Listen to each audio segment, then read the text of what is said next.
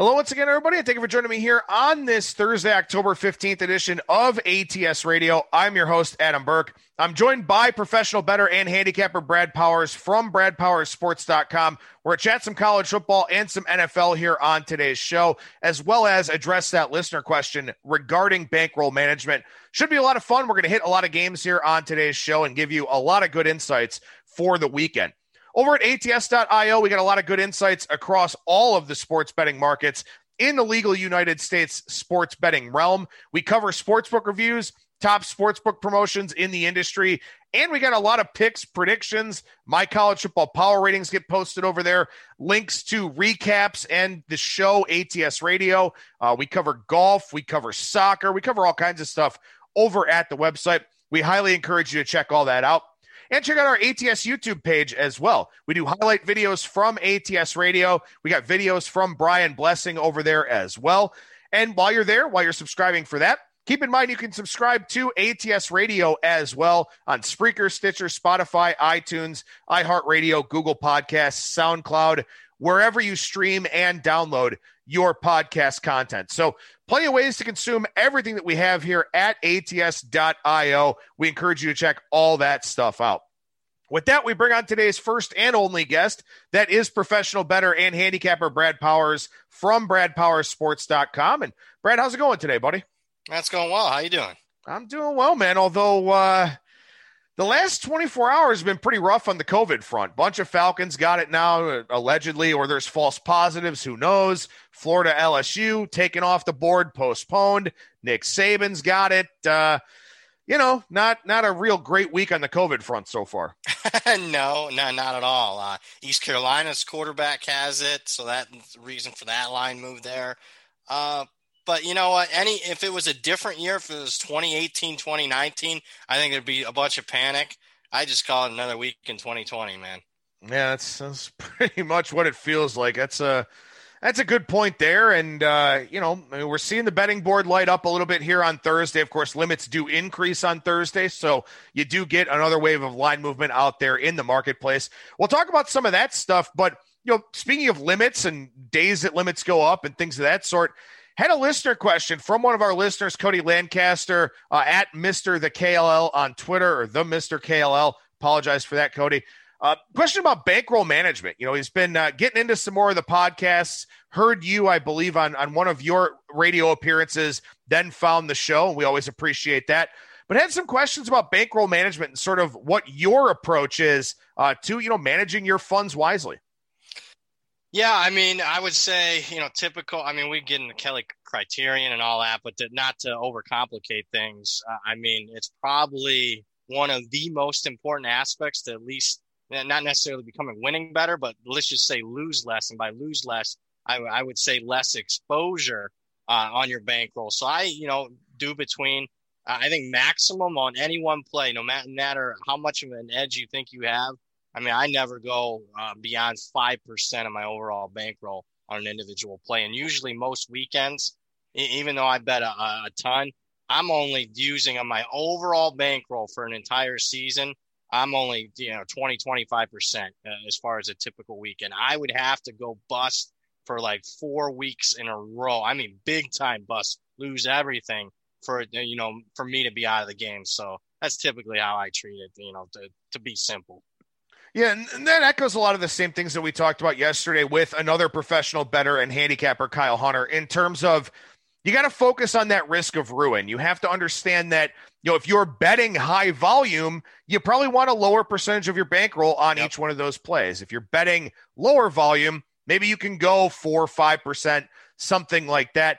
And again, I, I mean, look, I get it. It's it's not a sexy conversation. You know, it's it's just not to sit there and say, you know, you're going to grind two and a half, three percent of your bankroll on every play.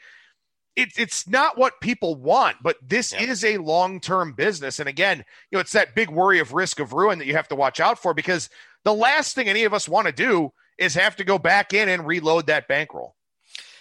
yeah, absolutely. And the object is to stay in the game uh, for the entire season because, I mean, anybody can start off slow or vice versa, start off fast and finish slow. Uh, you just want to be there at the end because you're going to have bad weeks, you're going to have bad months. Hell, you can even have bad seasons.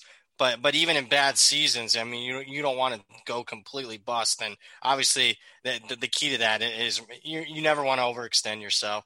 I, I you know I I think 2020 has been a good case that uh you, you've I think has reinforced it. And, and hear me out for just a second.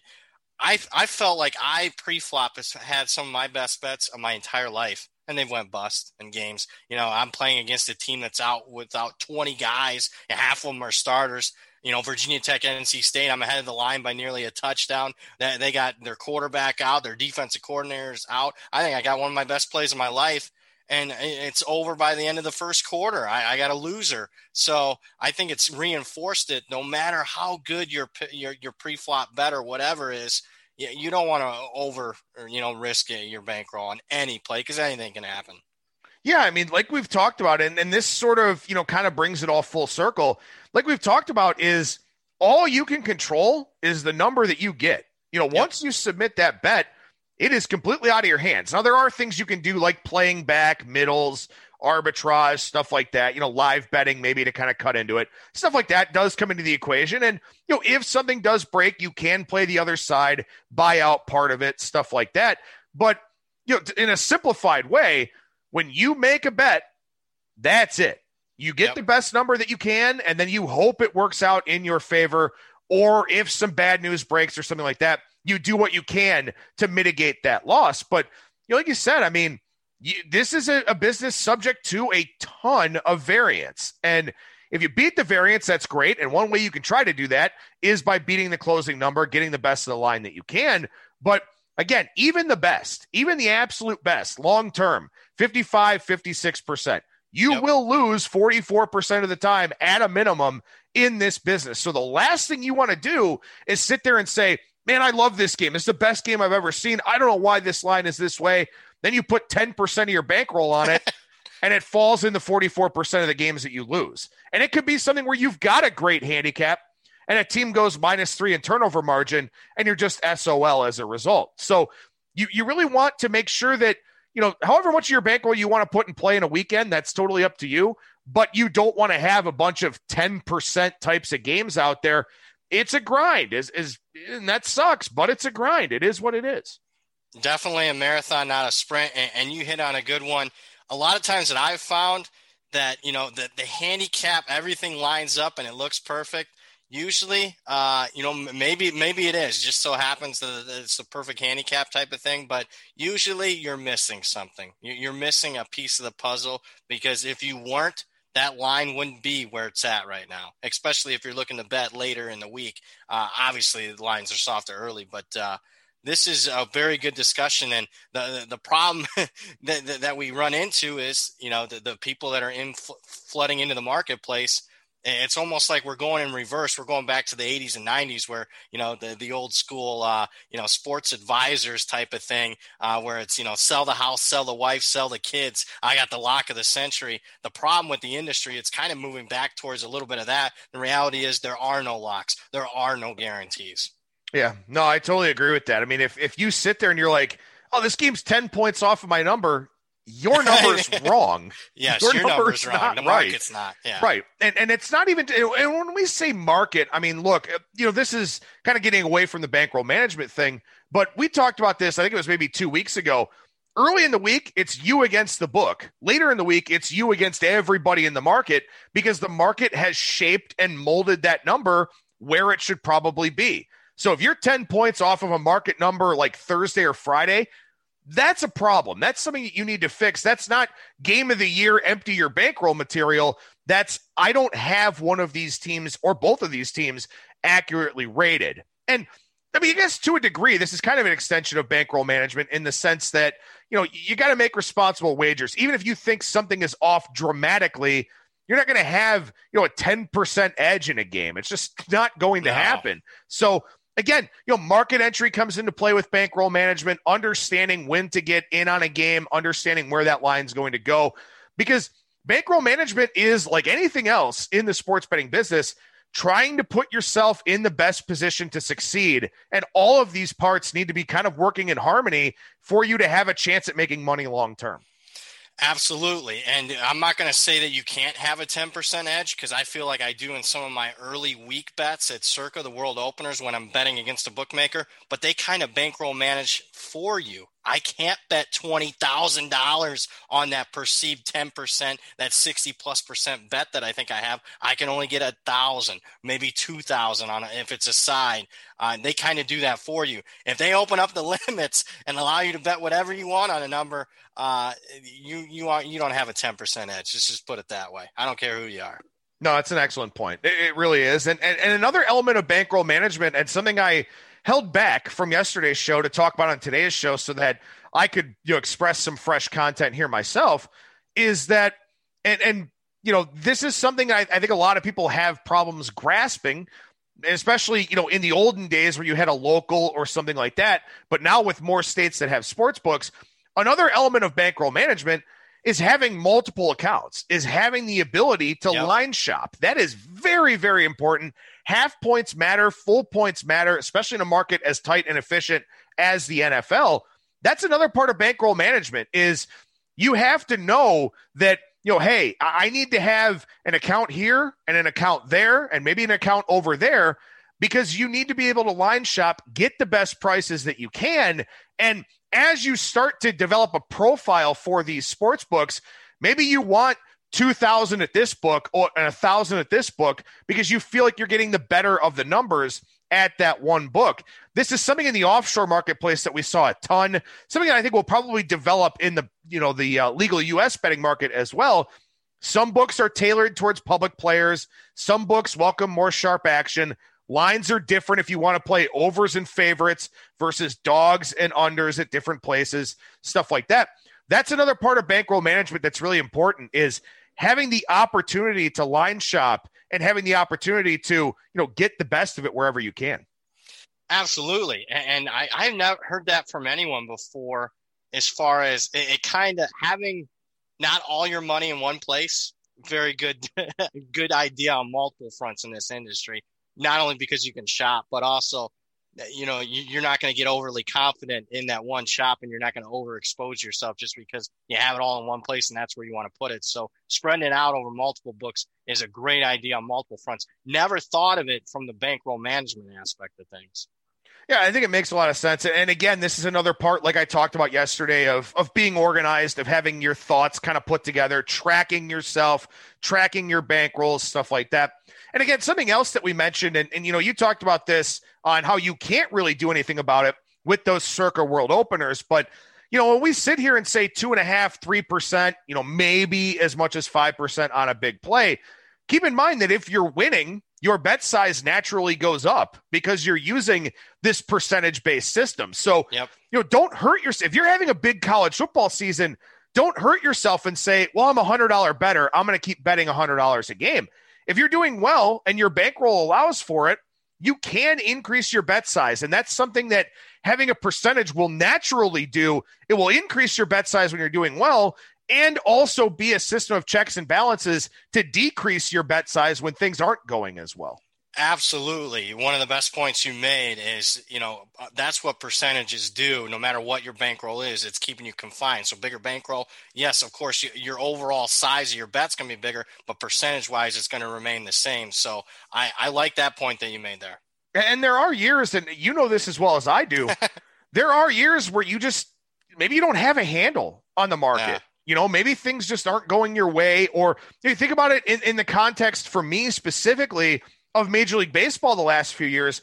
Going into the season, I have no idea how the baseball is going to play. I don't know if it'll be juiced, if it'll be dead, if it'll be, you know, if, if park factors are going to change, stuff like that. I've had seasons where things just don't work out because I dig myself a big hole. I wind up adjusting a little bit too late, stuff like that. You think about the NFL this year and just the massive influx of scoring. If you're an under bettor, you like to play unders, which you know yeah. are very hard to do this year. You've gotten your ass handed to you early on in the season, and so you know there is always, no matter how much you feel like you're prepared for a season, there's always some degree of uncertainty. And so, you know, keeping yourself in check a little bit makes a lot of sense across a variety of different platforms. And again, the thing about bankroll management, I think the biggest takeaway here for Cody and for our other listeners is that it's it's like a living organism. It, it's always changing. It's Yeah. always adapting. It's always evolving because you have control over your bankroll. You don't have control over what happens in a game. You have control over how you bet that game, what number you get, all those kinds of things. So it's something that I feel like you never want to just get complacent with. I think is the big takeaway. Absolutely. Can I say one final thing? Absolutely. I, I would say this also. Always set aside, as far as your bankroll, always set aside what you can afford to lose. Uh, because chances are, you know, at one point, one season or one point, you might lose it all. So always set aside what can I afford to lose if it all goes bust on me. If it chances are I have a really bad season, what can I afford to lose? Then you'll be okay.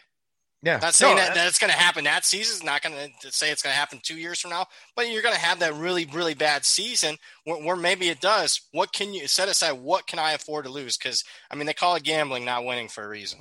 Yeah, absolutely. I mean, I, you you don't want it to materially affect your life. You don't want it to Yes. take away from paying bills or other obligations or stuff like that. And yeah, I mentioned on the show here before. You know, I mean, I, I don't live off of my betting. I live off of my content creation and all of that. You know, I, I bet what I feel like is a comfortable amount for me to not impact my day to day life. And I, I have the luxury to do that because I have another source of income, much like most of our listeners do. You know, Yep. for you, for Kyle, for, you know, all the guys that are kind of in our circle, you know, you do make a, a pretty good chunk of your living off of betting on sports. So it's a little bit different for you in that regard. But for me, you know, I, I bet what I feel comfortable with winning or losing, and it doesn't materially affect my ability to pay my mortgage or, you know, anything like that. Yep. And you know, if I, I get paid off my content and my pick side of things. It's not hundred percent betting on, on my half. Uh, and for those people, and man, I didn't want to get on off on this tangent, but I will real quick. That are anti, you, you should only bet. You, you can't sell picks. You can't sell information. I can tell you this: into what we are moving towards the next 5, 10, 15 years, it's going to be very, very tough to make a living betting with how they're limiting sharper players. I mean, you cannot make a living if you're consistently being limited to you know less than 500 bucks, even on efficient you know bigger markets. Well, and, not only that, but I mean, we, we've talked about this a lot, you know, and, and a lot of credit, full marks to the Circa for being an originator, for putting out those college football numbers. But there's a lot of copycatting going on. And, Yep. you know, in the legal U.S. sports betting landscape, we talk about shopping around for the best prices, and you do have the opportunity to do that. But as this continues to move forward, there will be a lot of places that wind up with the exact same lines, stuff like that. They have similar line providers or whatever else. So there's also that, you know, is that you're going to be limited in terms of what's actually available to bet in the market. You know, if, if you can get long gone are the days really where you can get, you know, three, you know, minus three on one side, plus three and a half on another side. Maybe you push one and win one, stuff like that Yep. a lot of those things are just long gone now in the marketplace. There are times where you can still arbitrage, you know, money line sports like baseball or something like that. But, you know, how often do you get the chance to play on both sides of a key number or, you know, on both sides of a key number later in the week? You used to be able to do that all the time. Now you really can't. So there's also that element to it too, where it, it is tough to make a living betting on sports. It's hard enough to win, let alone beat the current environment that we're in. Yeah, and for all those people that were around in the 80s and 90s and early 2000s, I mean, that didn't even bother handicapping. They just walked from one property to the other right on the Vegas Strip. And even on NFL late in the week, be able to play on key numbers, you know, late three, take two and a half ty- type of thing. Uh, those people preaching uh, to me about, you know, selling picks and info. I mean, I would love to take a time machine and DeLorean back to those days, and I I could be right there with them. Those days of being able to do that are over with. If you're a winner and you're a consistent winner, you get thrown out, you get limited. So I mean, what- what are you what are you to do in this day and age? It's tough. It it definitely is. And again, I mean, we're we're not really talking to our you know target demographic here of listeners with, with some of this stuff because a lot of our listeners i'm sure are you know 25 50 100 few hundred dollar betters but you know still i mean again i mean it just it all filters into this bankroll management discussion because you start thinking about the sports books their level of exposure you know these kinds of things what numbers are they actually able to give you if you want to play something contrarian something like that you know it's the, the industry is always evolving and and you know god willing we'll get a betting exchange in the us at some point uh, because that would be great Yes. but you know, I mean, for right now, you do what you can. You do you you make as good of a dish as you can with all the ingredients that you have. Is basically the way that I would kind of talk about. You're the chef. You know, you you can take the ingredients you have and maybe you can cook with them, maybe you can't, but you you got to figure it out because you have a finite amount of things in front of you that you can control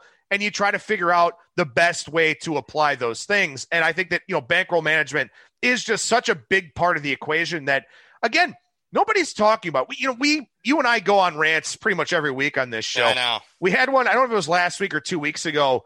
You know, just sort of talking about how everything is picks, picks, picks, picks, picks. We just want picks. We just want picks, and you're going to wind up with a scenario where people don't know what to do with their bankrolls.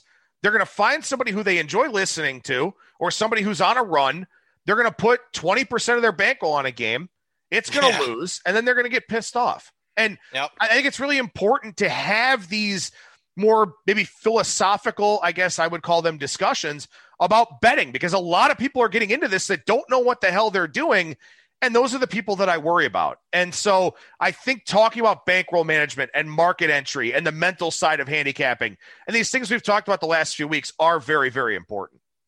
Absolutely. Couldn't have said it better. I also like you, uh, you know, using example food as an example. I, I think that fits your brand.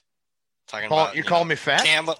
You call me fat, man. I'm I'm the one that got fat out in Vegas. Are you kidding me? Put on like 50 pounds. But I'm just saying, you putting gambling and comparing it to a chef and, and putting it all in your pot. Thought that was on brand for you. Let's just put it that way.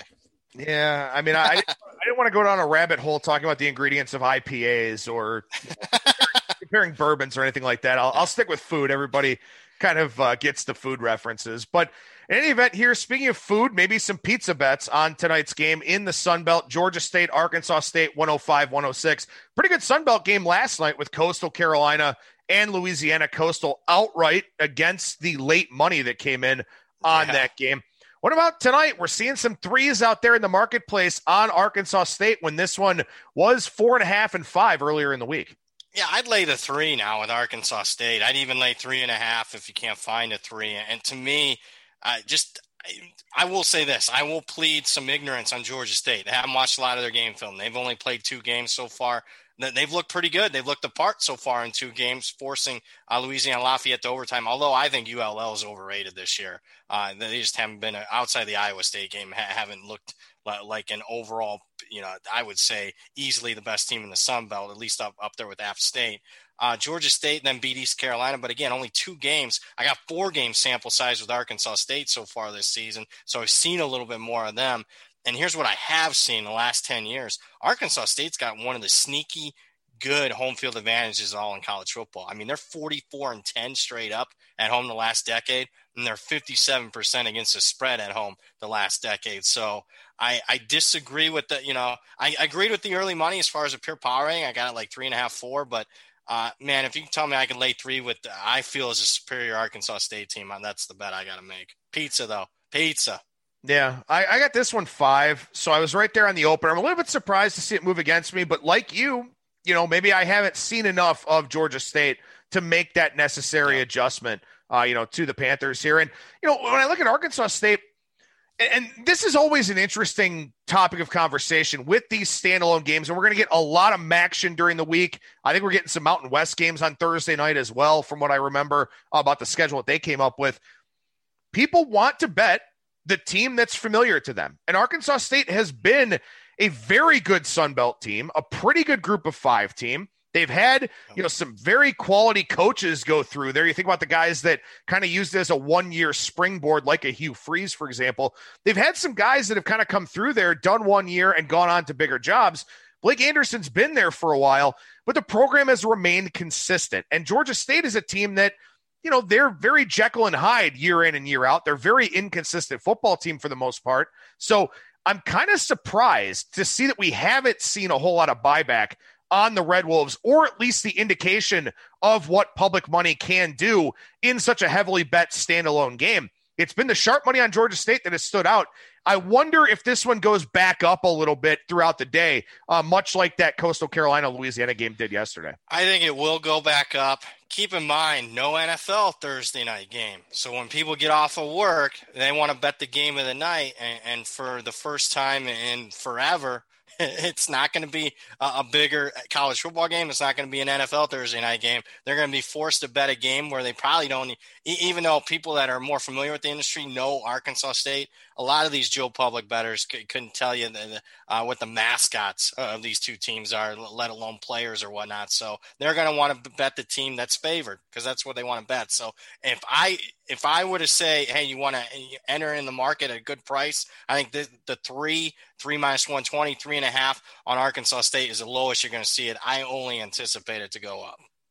And again, I mean that's another element of bankroll management. Quite frankly, it's it's a standalone Thursday night game. There's no NFL. People are going to bet it, but you know, unless you're really familiar with these two teams, keep in mind that you know you're kind of taking something of a leap of faith here. So you know, make a smaller bet, uh, to say the least, I guess would be yes. kind of my takeaway from this one. And when we say pizza bets, you know, a dinner bet, you know, tw- you know, if you're normally betting a hundred bucks on a unit, uh, you know, a hundred bucks is maybe your 1%, maybe it's a $20 type of bet. You want to have action on, you want a little bit uh, of extra excitement in the game. That's what we mean by pizza bet. Yeah, you know, happy hour, happy hour dinner prices. Yeah. I guess I there would say that. Not, not like, not like a steakhouse, not like, uh, no you know, not like some of the fine establishments out there in Vegas. No. All right, let's go to Friday's game here. Uh, well, Friday's couple of games. I guess we could touch on BYU Houston real quickly in a minute, even though we did a highlight video on that game yesterday uh, on ATS Radio. We did not talk about game 107 108, SMU and Tulane. SMU six point favorite. There are still some six and a halfs out there as well. Total has dropped quite dramatically on this game from the upper 60s to the mid 60s here. 64 and a half, 65, the prevailing number. Interesting to see a little bit of Tulane money and some under money in this one for you. No, I, and I'm not saying, oh, I'm not surprised by anything. They're always, you know, the market's going to move towards my power rating type of thing. But uh, I think it opened a little bit higher because I don't think people realize the extent of the injuries that SMU. Lost two of their best offensive playmakers.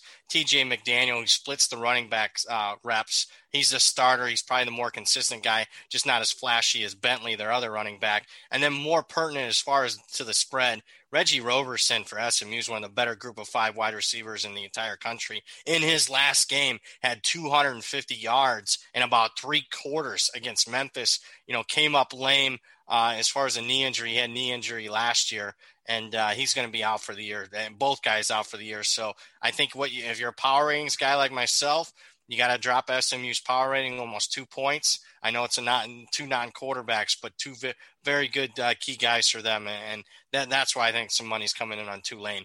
I can't, although right now at the current numbers, I don't have a bet here. I can't trust Tulane. You want to talk? I mean, we're getting to Halloween.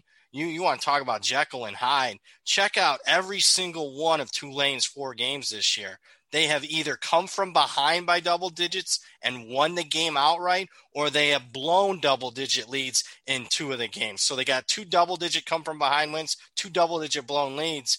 I mean, the case example is the Navy game up 24 nothing, lose the game 27 24. I can't get a good feel for Tulane. This is only in game live betting uh, for me.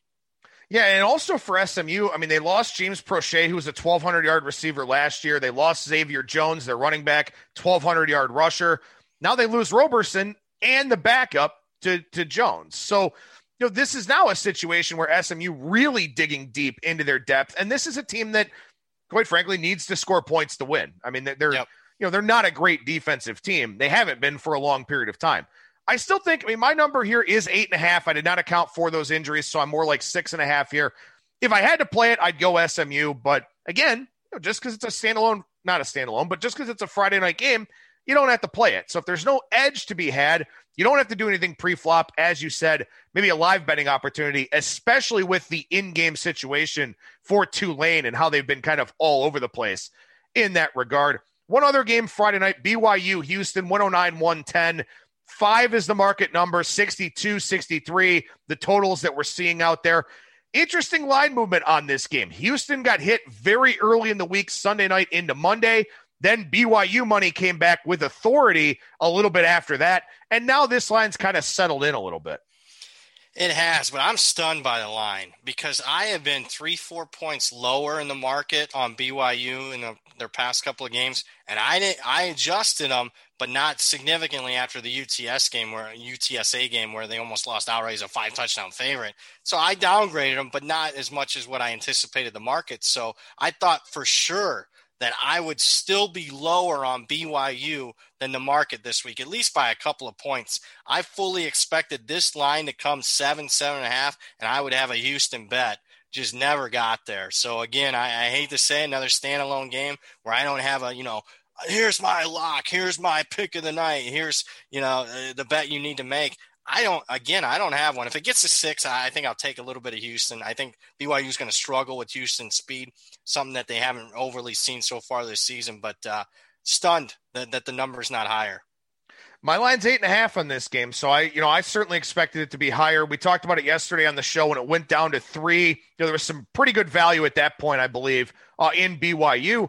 Houston has one data point, and and Tulane maybe isn't very good. I mean, we kind of saw that last week. They were what plus five in turnover margin, and, and still gave up forty nine points. So yeah. maybe Tulane just sucks. On the other hand, BYU has not played anybody that's been very good to this point, and like you said, that upgrade in speed is something that we'll have to watch with BYU. See if they're prepared for this type of game. I think maybe you kind of look at the derivative markets for this one. If you think BYU is going to struggle at the outset, maybe you go ahead and take Houston first half, yeah. Houston first quarter, something like that. And then maybe BYU gets into the flow of the game because I do think they're the better team, as my power rating obviously suggests. Maybe you take BYU second half live at a cheaper number, something like that. I think this is one for in game betting because you've got this BYU team that's played a lot against this Houston team that hasn't but both teams stepping up in class.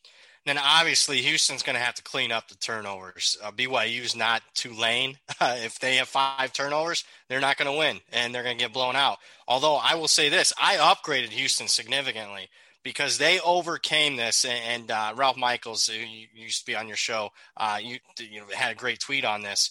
If you are minus five in turnovers and you're favored, prior to last week's Houston Tulane game, you were one and ninety 1 and 90 against the spread if you were favored and minus five turnovers in a game. And yet Houston overcame that to win and cover with margin against Tulane. So I think uh, Houston can be a, a very good team this year. Well, and to circle back to the bankroll management thing, again, massive outlier outcome where yeah. if you you play Tulane and you're plus five in turnover margin, you think you're sitting pretty, and they give up almost a 50 burger and lose by 15. So again, it speaks to what we're saying about bankroll management of anything can happen, especially in college football, which can be, you know, a very, very high variance environment. Yeah, and if you would have gave me, I wouldn't have had to look at any stat. If you'd have told me, hey, Tulane's going to be plus five turnovers tonight, uh, I would have, you know, I wouldn't have followed bankroll management advice. If you'd have gave me that stat, let me lay 110 uh, and, and taken Tulane at the number that they were pre-flop, I, w- I would have went tw- you know 20% type of bet if I knew they were going to be plus five turnovers because I knew how much you know my chances of, of, winning were. But it just goes to show you there are no locks. There are no guarantees. What was Duke last week? Minus six in turnovers, and they outgained Syracuse by 350 yards. Minus four. Minus, minus four. They had six turnovers. They were minus four. But yeah. Uh, I mean, it's another one. Like they well, scored 38 like points with six they, turnovers. They've Duke's been like that all year. If they just figure out some point this season stop turning the damn ball over, I think they are a great value bet. Is Chase Brice colorblind? Is that what it is? I, I don't know. It doesn't matter. He must be. He can't throw mean, the, what the. I don't know, oh, man. I it's bad. It's I don't remember Cutcliffe ever having a quarterback that was that turnover prone. But he doesn't. He's the quarterback whisperer for the last fifteen. Well, I mean, fifteen years. So let's go back twenty five years. He was Peyton Manning's quarterback coach at Tennessee. Let's talk about the ACC in general here because a lot of these games are at the top of the board on Saturday by rotation number. You got Boston College and Va Tech. This one's going up. Va Tech now a 12 point favorite, total 62. Big money on Miami up to 14 with Kenny Pickett. Very questionable yep. for Pitt. Totals come down on that game to 47 and a half. Duke and NC State, two teams that have been all over the map so far. NC State four, four and a half. Uh, Virginia they're taking out Wake Forest, and Wake Forest taking a little bit of money there That's significant because I don't think a lot of people liked Wake Forest coming into the year, but they're taking the money at home in that game, moving off of a key number. That's a very sharp play there on Wake Forest. North Carolina is a big favorite against Florida State, not a surprise. Clemson, big favorite against Georgia Tech. But overall in the ACC this year, Brad, not a whole lot of defense, a ton no. of inconsistency, a shitload of turnovers. I don't know if I've played an ACC game yet this year. Really? I That's don't surprising. Oh, I, I, seem to have a ton of ACC plays. Almost, I would say almost my whole card this week is the ACC. I can tell. I mean, I'm an open book. I played Duke NC State over. NC State, they do not. The market does not have a handle on, on NC State's new offensive coordinator. Uh, they're 4 0 to the over. Got fortunate last week, but again, how fortunate could you be? You cashed an over in a game played in weather. So I'll take that for NC State 4 0 to the over. And Duke, I when I make an over bet, I want to know are you running pace? And I get it. Duke is consistently turning it over, and that's terrible for, for betting the over. But they ran 100 plays last week. Duke is running plays. And if they just have a some instead of turning over four or five times, they just turn it over twice in a game. I mean, they, they have no issues moving the football. So I, I did bet Duke NC State over. As long as the weather's good there, I still think there's value at over 60. Well, and that Boston College Virginia Tech game, my number on that game is 12. So it has moved towards my number. But I talked about this a little bit on yesterday's show. This is a dramatically different Boston College team than what we're used to seeing. They can't yep. run the football, they cannot protect the quarterback. Their offensive line must be really, really bad, or they're struggling to adjust to the new protection schemes with a brand new coaching staff. But that's a line move that I agree with. I mean, I think Virginia Tech has looked outside of getting you know, torched last week by a very good North Carolina offense. Virginia Tech has impressed the hell out of me. And I think that's a game where maybe the market kind of, or I guess the odds makers, I should say, kind of fell victim to, you know, Boston College beating Pitt and Virginia Tech getting run off the field by North Carolina. Virginia Tech still moved the ball. Hendon Hooker got to play in that game, which was pretty nice to see for them. I think that that's a spot where the market kind of overreacted – to last week's results, two last week's outcomes, I completely agree with Va going up in that game. I think you got a, a winner there. I, I might I might say that might be your most comfortable win, and yet I'm going to say this: I'm not on it, and here's why. I have faded Boston College against Duke.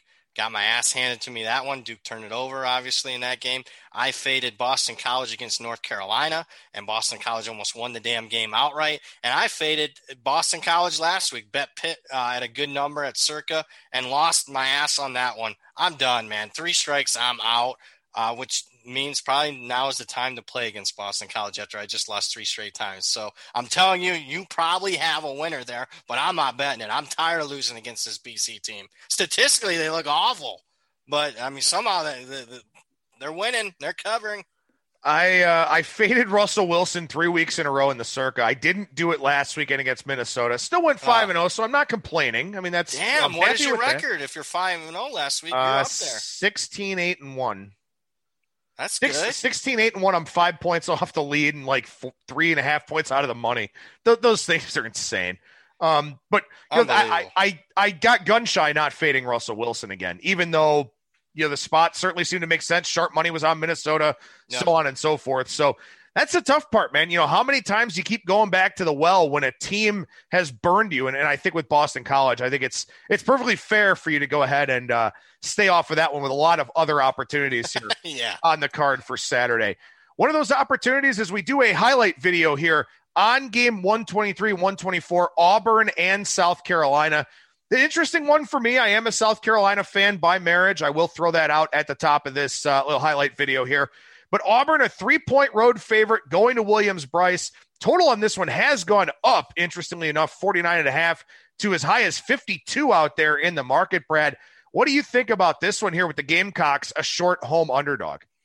I like South Carolina, and I like South Carolina outright in this game, but it's more of a fade against Auburn a team that I think is very good. And keep in mind, Auburn's sitting at two and one, they could very easily be zero oh and three so far this season. They're getting outgained by nearly hundred yards per game. Go back to the opener, benefited from several Kentucky turnovers, including the one right before the half that basically took a touchdown off the board for Kentucky. That's a completely different game if they score there. You go to the second game. It's 24 3 Georgia 20 minutes into the game. And I thought Georgia took the foot off the gas pedal in the second half. That easily, if Georgia wanted to win by five touchdowns, Georgia could have beaten Auburn by five touchdowns a couple weeks ago.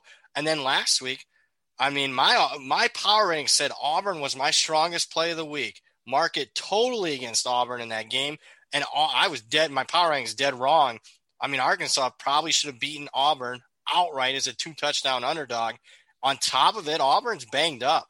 I mean, this is an injury that, that's not going to move the market much, but I think it should. Their middle linebacker, Kenny Britt, one top two, top three linebacker in the SEC. He is the quarterback of the defense. He is out for a significant period of time. Williams, the wide receivers, banged up. One of their better defensive ends banged up. Bo Nix has been inconsistent. What's been consistent for me, and I know they're not a sexy team, a sexy pick, but they have pretty much played to expectation. South Carolina lost by four against Tennessee. Game could have went either way. They could have won that game. Fell right right on the number as far as they the had a pick spread. six. They gave up a pick six in that game. Exactly. They could have beaten Tennessee. I think Tennessee's okay. Probably similar to this Auburn team.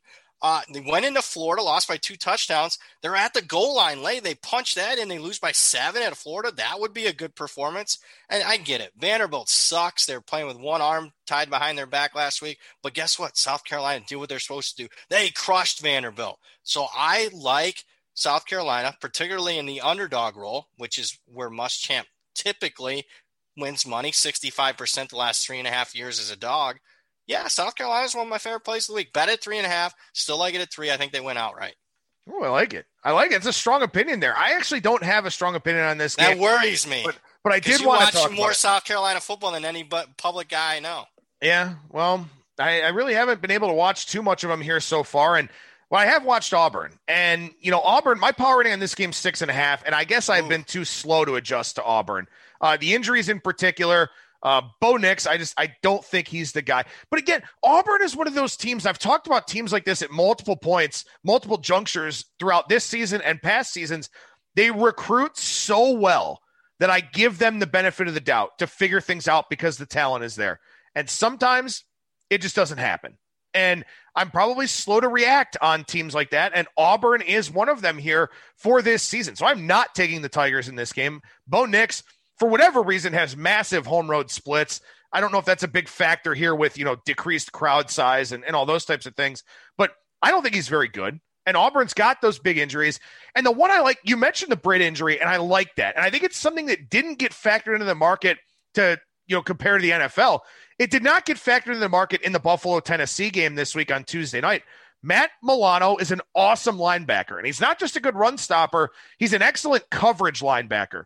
And when you look at all the offenses that these teams are running now in college and the NFL, Texas routes for the linebackers, swing routes, option stuff, all these types of things, linebackers that can cover and can stop the run should create adjustments in the market yeah. with the way the game is currently being played. So I think highlighting that injury is a very important thing.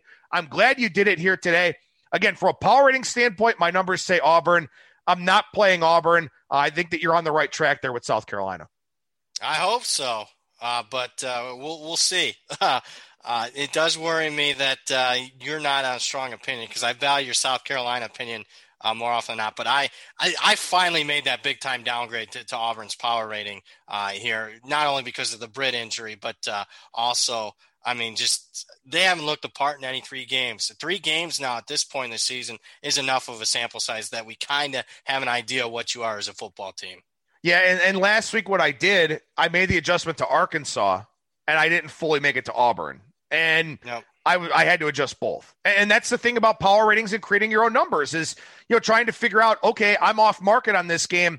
How much do I move team A? How much do I move team B? And in this case, Auburn being team B, I didn't move them down enough. But rest assured, if they don't look the part here this week in Columbia, then I will make a substantial yep. adjustment to the Tigers, to say the least. So we do these highlight videos here on ATS Radio. Make sure you check them out over on our ATS YouTube page.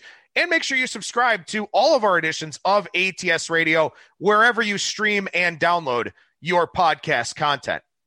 As we look down the rest of the board here, Brad, anything else that kind of stands out before we take a look at Georgia and Alabama? Uh, You know what? I mean, I can tell you one other bet that I made. ACC. I, I made two bets. I am part of the sharp money on the Wake Forest. Uh, Virginia's quarterback Armstrong uh, hasn't been practicing this week. I, I don't think that's factored in the line, even at the two and a half number. So I, I think you got to downgrade Virginia a couple points there. Wake Forest, good spot for them coming off a bye. So I did like Wake Forest. The other dog that I played, and I know people are going to roll their eyes, but I, I'm playing against Notre Dame. Uh, and – I don't think Notre Dame's they haven't played anybody yet. If you look and you go through their schedule, that their teams are combined one in ten against FBS teams so far this season. Duke, Florida State, South Florida. So there's that. And I have been impressed with their defense. They lost a lot of key guys from last year. And I think Louisville's the type of team. Turnovers has been the story again for this Louisville team. And if they just clean it up a little bit, a lot of backdoor potential there and getting a 16 and a half, 17 number. So I did take Louisville. Yeah, I like that one at 17. I think my line's 15 and a half on that game. And, you know, we talked about it a little bit on yesterday's show about how much of a disappointment Louisville's been. I oh, thought yeah. they'd be good. I thought they would be the second best team in that Atlantic division by a pretty decent margin, uh, and they just have not been. And and I don't know why. I don't know. Turnovers are minus eight. Yeah, yeah, that's that's a big part of it. So, I mean, is their defense bad, or is it just a field a defense, position thing? Yeah, no, defense is bad, and you would expect them not to have the gaffes that they've had. But I mean, there's miscommunications. I remember Miami just had walk-in touchdowns. We're talking 50, 60 yard touchdowns. That I mean, you and I could have ran into the end zone on a few of them. That's how wide open guys were. So there's a little bit of that defense not meeting expectations. And look, they got elite guys at skill position, and the guys have disappointed. I mean, their running backs putting the ball on the turf a couple times last week led to a couple Georgia Tech turn uh, touchdowns.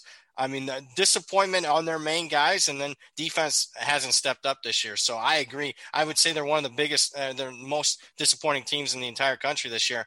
But I'm okay with that. Give me the give me the value at 0 and 3 in the ACC. I think they're due for at least a, a decent performance. Not saying they're going to win, but I think they can cover specifically that 17 number. I want to make sure we got uh, some decent time for the NFL without making you stand the line here with me too long. But I got to ask about UCF and Memphis, 149 150. Big game not getting a lot of run because UCF has that loss. Memphis has had a very inconsistent schedule to this point because of all their COVID issues and stuff like that. But I mean, in, in, a regular season, I mean, this game's getting all kinds of fanfare, even with a week that would feature Georgia and Alabama. But this one, not a lot of people talking about it with UCF three with extra juice or three and a half, and a total up in the mid 70s. Yeah, I mean, my number's two and a half. Uh, so I lean Central Florida. Also, Central Florida remarkably has won 13 straight times in this series. So they have had Memphis's number. Keep in mind, four of those have come recently. Uh, you know, they beat Memphis, you know, a couple times in one single season, beating them in the regular season, beating them in the AAC championship. So for whatever reason, they have Memphis's number just haven't seen enough of Memphis. Only a couple games. Uh, you UCF's been a disappointment. They've just been sloppy. They got a couple games with 15 plus penalties in that individual game. Lean Central Florida, and hell, I'll be square. I'll, I'll lean over. I think that's a cheap 73 and a half for two teams. They're going to run a hell of a lot of pace. Yeah, that's one I'd have to check and see the weather report. And again, yep. you know, we talk about this all the time. The deeper we get into the fall, the more you want to be checking those weather reports to see if you know they're kind of a catalyst for an under uh, or something like that. My line on this game's five, so I mean, you know, at this point, I'm not really getting a ton of equity. Three minus 15 is not a bad play to take on UCF, but again, I, I don't know what UCF is. I don't know what Memphis is. You know, I see money coming in on Tulsa this week, who beat UCF. So is that an indicator of Tulsa? Is that an indicator of UCF?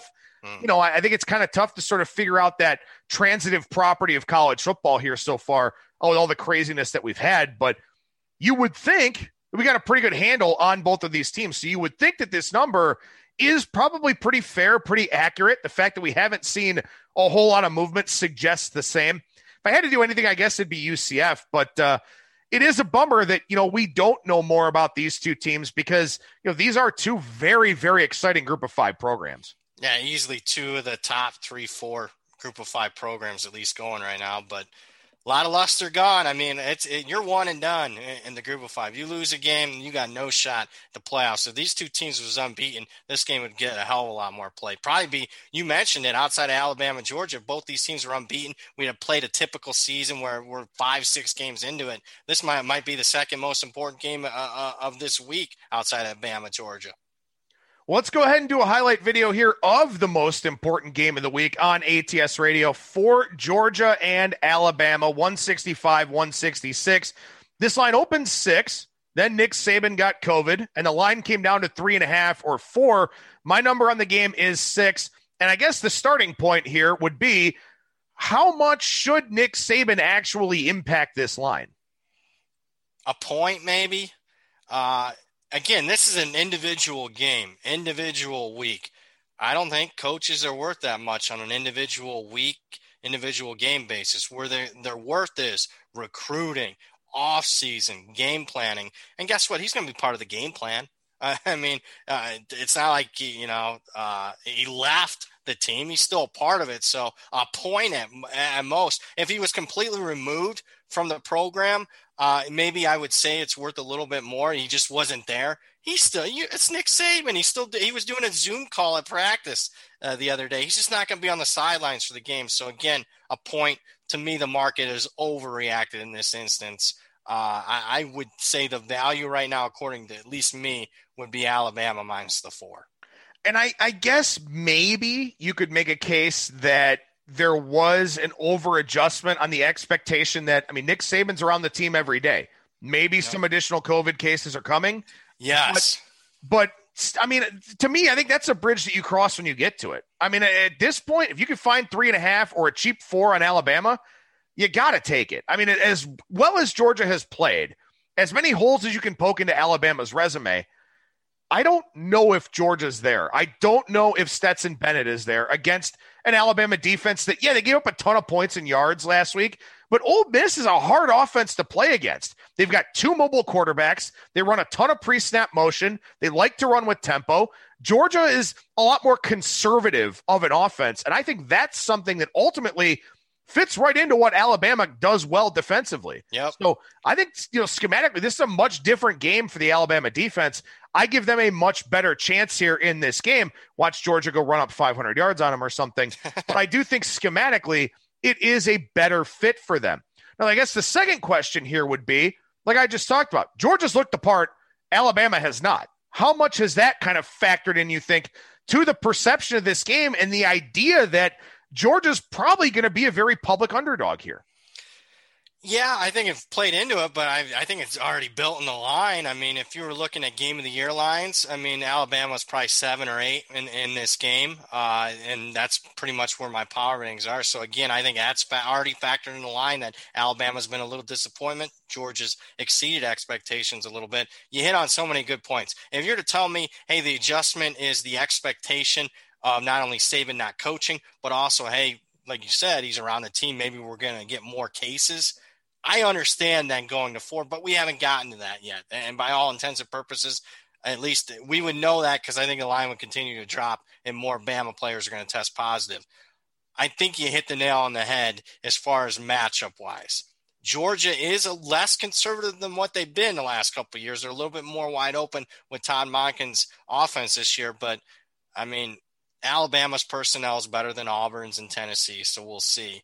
And my main factor handicap here is you look at the teams. You've needed one of two things to beat Alabama under Nick Saban in the last 12 years, however long it's been.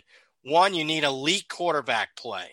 So, I mean, you look at the who, it's a who's who of college football quarterbacks last 15 years who have been able to beat Alabama. Tim Tebow, Cam Newton, Johnny Manziel, Deshaun Watson, Joe Burrow last year, Heisman caliber players Georgia doesn't have it. Five foot eleven, Stetson Bennett. He's a great story. He's nowhere near what uh, those guys were. Or if you don't have elite quarterback play, you need a lot of fluky shit to happen. Well, it's a kick six against Auburn. It's last year's Auburn game where they have a couple of non-offensive touchdowns. You're going to need to create something more offensively, and I'm not sure that Georgia will. Uh, therefore, again, bet I wasn't going to have a bet really on the game, but now that it's four, I mean – I, I'm in the position regardless of the Saban thing, you take that out of it. I would lay four with Bama. I'd take seven with Georgia. And right now it's four. I'm going to lay it with Alabama. Well, and I hope you have it in front of you. I don't know if you do, but there's also the stat about former Saban assistants and how they 21 just, and 0. Yeah, they don't fare well against Nick no. Saban. They cannot beat the master. And maybe this week it happens with an asterisk, of course, because people will put one on there since Saban's not on the sideline. But yeah, 21 and 0. I mean, I to me personally, I think you have to have an expectation that Georgia can win this game outright to bet them on the spread. I think you have to sit there and think, okay, the Bulldogs can win this game. And if you don't think that that's possible, then you have no business betting them at four, four and a half, or really even six, where the number started. Yeah, I can see that. Absolutely. So I don't know. I guess we'll see how this one plays out, and of course, fingers crossed that none of the uh, key Alabama players, or you know, any of the Alabama players. Yeah, I want to see this one played. I mean, we've been waiting yeah. for a really marquee matchup in college football, and uh, you know, outside of the health concerns and whatnot, I'm disappointed Saban's not going to be on the sidelines. I mean, I really wanted to see a big time college football game, and now, like you mentioned, there's going to be a little bit of an asterisk, and now it almost feels like we're going to have to wait a few more weeks for, for another big game. But I hope it's well played. I hope Alabama covers the four. But I, I just, for the overall health of college football, I hope it's a, uh, a decent enough game, gets a big TV rating. Yeah, I, I, hope it's the spotlight that it deserves to be, and, yes. and, that the spotlight doesn't become, you know, COVID and, and all the yep. other stuff that's happening here in 2020. But speaking of spotlights, we do these spotlight videos here on our ATS YouTube page from our editions of ATS Radio. And we encourage you to check out the full broadcasts of the podcast on Spreaker, Stitcher, Spotify, iTunes, iHeartRadio, Google Podcasts, SoundCloud, wherever you stream and download your podcast content. Real quickly, before- one second. Go ahead. I, I want for those that want to be, you know, professional radio guys podcast. Adam's done this twice now. His transitions are elite. Where he takes the word spotlight moves it in the spotlight video, moves along, moves us along in the podcast. Just for you taking notes at home, like I know you're taking notes as far as the handicaps and the picks go. Uh, take a note on how good this guy is as a as a host because it's uh, in our industry, it's really good. I appreciate the uh, the brownie points there after you called me fat earlier in the show. hey, you. I'm fair, honest and fair. I appreciate that. Thank you so much, man. All right, let's transition uh, over to the NFL side of things here, where we talked about this a little bit yesterday. So I want to get your thoughts on it here too, because you mentioned to me uh, before we started recording here that there are quite a few things you like in the NFL market for this week. A lot of games hovering around key numbers. You know, Chicago and Carolina was around a key number. Now it's not with Carolina having some COVID worries and, and all those types of things. But a lot of other games in that three and four range so does that make it easier for you to handicap the NFL or a little bit more difficult? I think easier. Uh, I mean, I just struggle. I mean, a lot of games here recently been around seven, and for the first time ever last year, seven was more key than three. It fell on seven more than three. First time in like forty some years uh, of NFL as far as the databases go back. So I guess I am more comfortable right around three. Um, especially if it was a normal season and it was normal three for home field advantage, it would be really easier for me because it's just basically telling you what team the market perceives to be better or not among you know being very simple one-on-one. But yeah i mean uh, to me unlike college I, the market's more efficient so half points matter so much more a point matters so much more in the nfl especially around a key number. So to me it's kind of my wheelhouse. Man i you know i don't mind laying three taking three and a half it's just I don't know. It's something that I've grown up accustomed to in NFL handicapping and betting. It's in, certainly in my wheelhouse. Yeah, I think that makes a lot of sense. The one thing I will say that that is pretty interesting here um, is that you know now you've got a lot of these games around three and four where you used to have totals 46 mm, 47 mm, something point. like that now you got totals 53 54 you know 52 up in that range so it, it sort of makes me wonder here about you know, the value of three and a half versus three in a game that has, you know, higher scoring expectations, stuff like that. I'm not saying that you're wrong. I'm just saying that you kind of wonder about the evolution of the NFL. And, and I kind of talked about this with, uh, with Rob Pizzola, who does uh, every other week for the Matchbook Football Podcast, and he does a Periscope on Sundays. One of my favorite follows on Twitter. I think he's a, a brilliant betting mind. But I sent him a message, and I'm like, you know, you think about totals, you think about teasing through that two and a half to eight and a half corridor, the Stanford Wong teasers. You know, now yep. is it one of those things where with totals in the 50s all the time, are six and seven more important now? You know, as, as five become a more important number, 10, 11, you know, are mm. those getting to be more important numbers? Not you know, in a traditional handicapping sense. But when you start talking about games around key numbers, you start talking about teasers and the implication of moving teams up, moving teams down six points, stuff like that. It's just, it's a different kind of environment now where we used to see threes and three and a halves in 45, 46, 47 totals. Now they're in the low to mid 50s. And I sort of wonder, you know, maybe how that dynamic changes sort of that betting mindset and that betting mentality.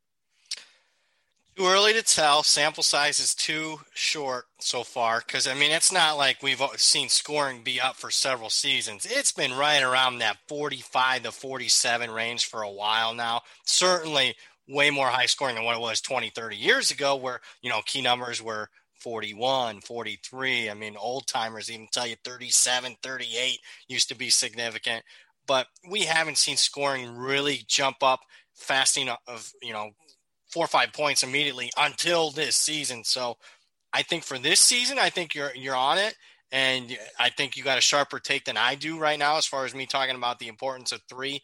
Uh, certainly, there's they're less valuable with higher totals and more scoring, but I, I don't think the fundamental change.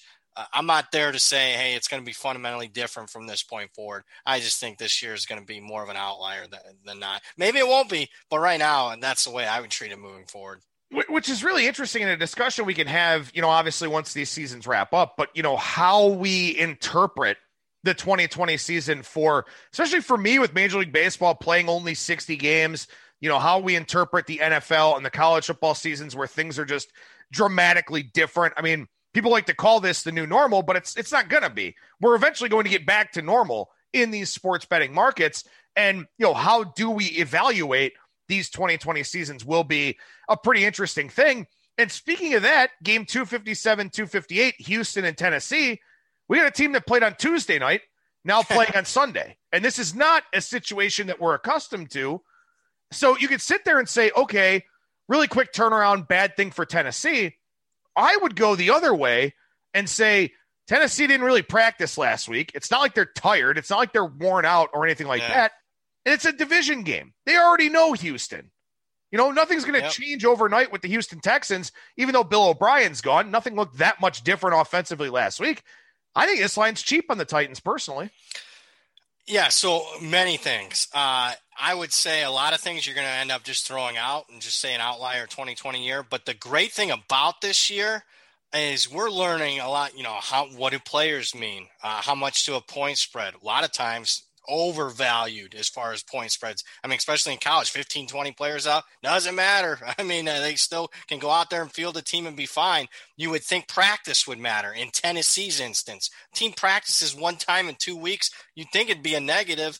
Uh, they looked fine to me against Buffalo. Uh, so at least you're coming uh, you know, coach head coaches being out. How much are they worth to the point spread? I don't think that much on an individual game basis. So the the positive I shouldn't say the word positive. The you know the decent thing coming out of 2020 is you know a lot of the stuff that you'll we would just never really truly find out. You know the importance of some of this stuff. We are getting a better grasp of it, and, and that we can take forward moving forward.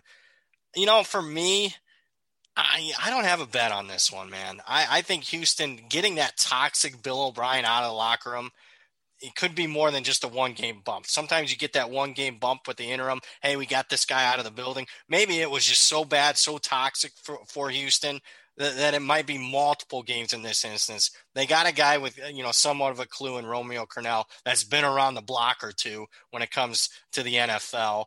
Uh, this has been a perennial playoff team that I thought, in additionally to, to having that toxic Bill O'Brien around him, was just playing an incredibly tough schedule to start off the season. I think it's not fair to judge Houston when they, they play Kansas City, Baltimore, and Pittsburgh to start off the season. Hell, a lot of good teams that have even, you know, don't have issues in the front office and the head coach. We're going to go 0 3 there. So uh, I'm not, I wish I was strong enough to say, I would take three and a half with Houston and say dinner bet. I, I don't have it strong enough at three, but yeah, I do lean Houston here. I'll give you three and a half. I'll take Tennessee three and a half if you want to do a dinner bet on it. Oh yeah, dinner bet then. Because right. I, I, think Tennessee's overrated. Even okay, they, they crushed Buffalo. They were in a bad spot and crushed Buffalo, but they're plus three in turnovers. Were outgained. This is a team that, that, in the first three games of the season really didn't play anybody, but yet they you know they won games in fi- in the final you know seconds and minutes by field goals. Yeah, I think Tennessee's overrated. So yeah, you're gonna give me three and a half. Give it, give it dinner. Let's do it. We'll do it for dinner. I'm, I'm hoping I it's, it's got to take it's got to take a dinner, you know, that I already owe you off the plate, sort of. A, say, a double but, or nothing. Yeah, I'm um, not willing to go double or nothing on this I, one. I, I already mean, owe you enough. You know, here's one other element that I, I kind of like about this, and and when you think about the way that the Houston Astros have been treated, now this is on a different level, but the Astros kind of have that us against the world, f everybody else mentality Tennessee is not being viewed in a very high light across mm-hmm. the football community right now because they put a lot of things at risk by having the COVID cases, then doing the team workouts and all that kind of thing. And quite frankly, a lot of people think they should have had to forfeit that Buffalo game. And I think that there probably is a case to be made because they were reckless and irresponsible after the COVID cases. I think look, it's a contagious virus. Shit's going to happen. It is what it is. People are going to get it. It's fine. I don't think that teams are being, you know, irresponsible or immature or whatever else. But once you get the cases and then you just blatantly ignore what you're supposed to do, that's when it becomes a problem. So they yep. should have had to forfeit that game last week. They didn't. They won. And there was that little clip after the game of Taylor Lewan, and the Titans official Twitter actually posted about this of Lewan basically saying, you know, oh, what do you think about us now? And, you know, all these kinds of things. The same brazen arrogance that the Houston Astros have shown ever since they got popped for stealing signs. I think this is a rallying cry for Tennessee for the rest of the season of nobody likes us except for ourselves. So we're going to deal with it. We're going to tighten up. We're going to respond to it. And even if there were some players that were kind of, you know, sort of put in the corner, so to speak, for, you know, violating protocols, being reckless, I think now their teammates are going to say, eh, you know what? I guess it's more about us than it is about what they did. So I kind of like that. I think this is a much more cohesive Tennessee team now than they maybe would have been with those early season struggles. So that factors into the handicap a little bit for me as well. Wow, I like that narrative, and you know it fits the mold as far as their head coach Vrabel, who is a part of a New England uh, organization for several years. Us against the world, everybody's against us. So I, I certainly could see him using it as a rallying cry. We've talked about this game a few times on the show already, and I'm not going to have too many thoughts. I've kind of already gone on record with mine, but I know you had some takes uh, before we started recording here on this Cleveland and Pittsburgh game. And with it being such a big spotlight game here in the NFL, I certainly don't mind crowdsourcing opinions on it. So, what do you think about it? Uh, you know, I, I mean, it's not going to be revolutionary handicapping here. It's just, you know, I've watched this series my entire life growing up, uh, you know, relatively close in proximity to both. I mean, growing up a Cleveland fan, obviously it hasn't been a good scene as far as Pittsburgh. But I, I mean, to me, especially at the current number uh, uh of three, and maybe got to lay, you know, minus 120 here. But Pittsburgh has won 16 straight times hosting Cleveland. This is the second lowest spread in that time. Is Cleveland historically good?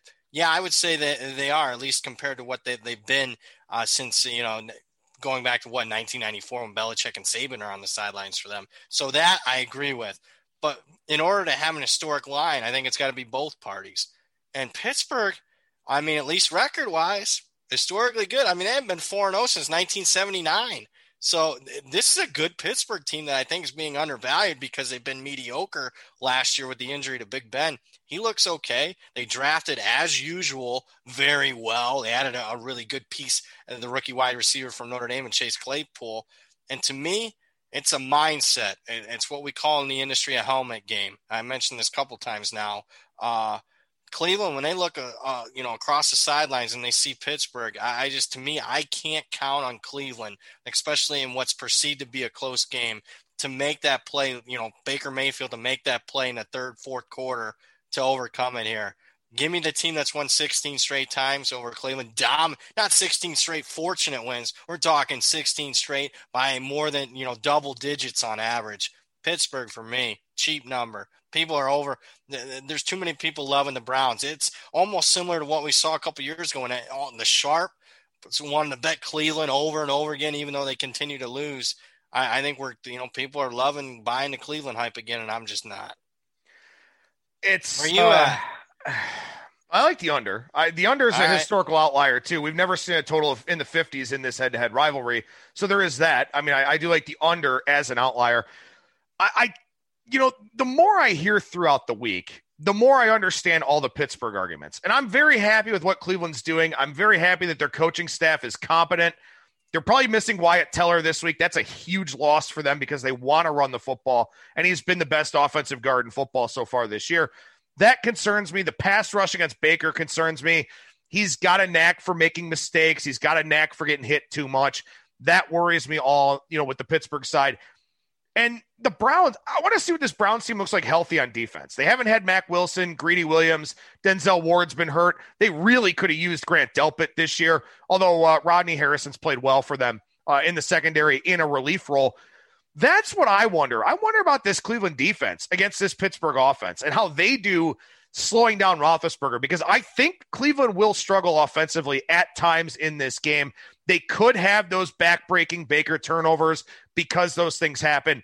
If the Browns defense shows up, I think they could cover in a lower scoring game. If the Browns defense doesn't show up, I could see this being more of the same. So that's why I do like the under a lot more than a side in this one. I don't have a side play, but again, the, more I kind of hear and read and think about this game, the more I think Pittsburgh probably does make sense. Uh, but obviously, I'll be rooting for Cleveland because I mean, five and one basically puts them without a massive collapse in the playoffs with the rest of their remaining schedule.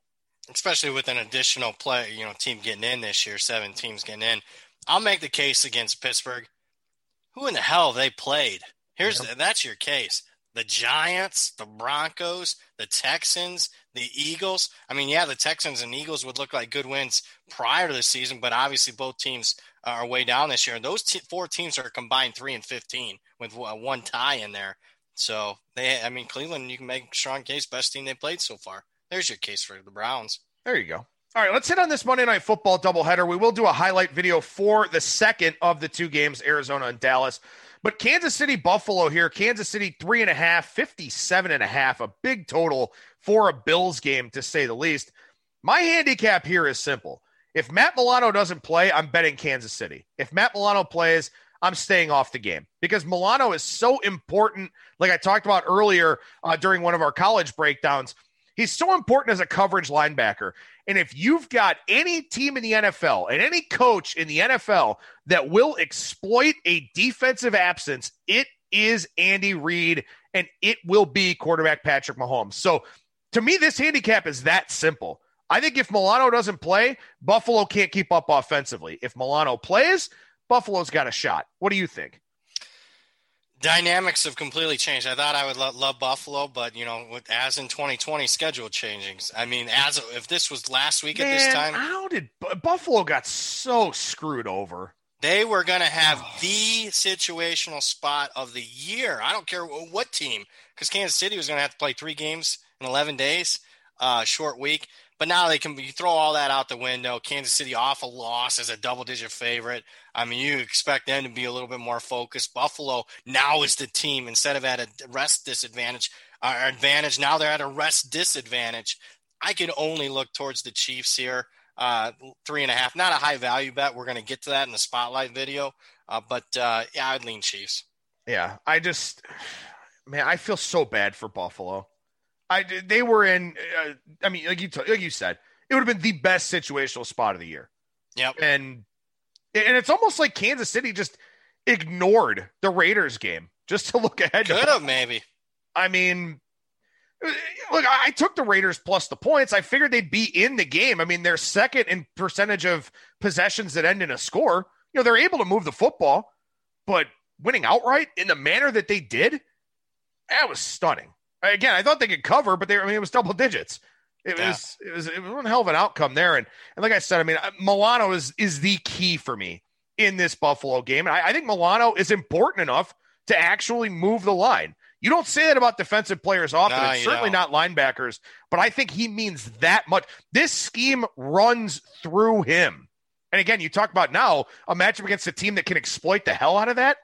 Yeah, I mean, it's that simple for me. And unfortunately, this game's not till Monday. So I may not know by the time I have to put my Circa card in if Milano is going to play or not. But uh, if I, you know, get some news that looks pretty damning about Milano's chances, I think I'm going to have to take Kansas City uh, as one of my plays here for this week. One play I will be taking in the circa. We'll do a highlight video here for the second of the Monday night games on October 19th. Arizona takes on Dallas game 275, 276.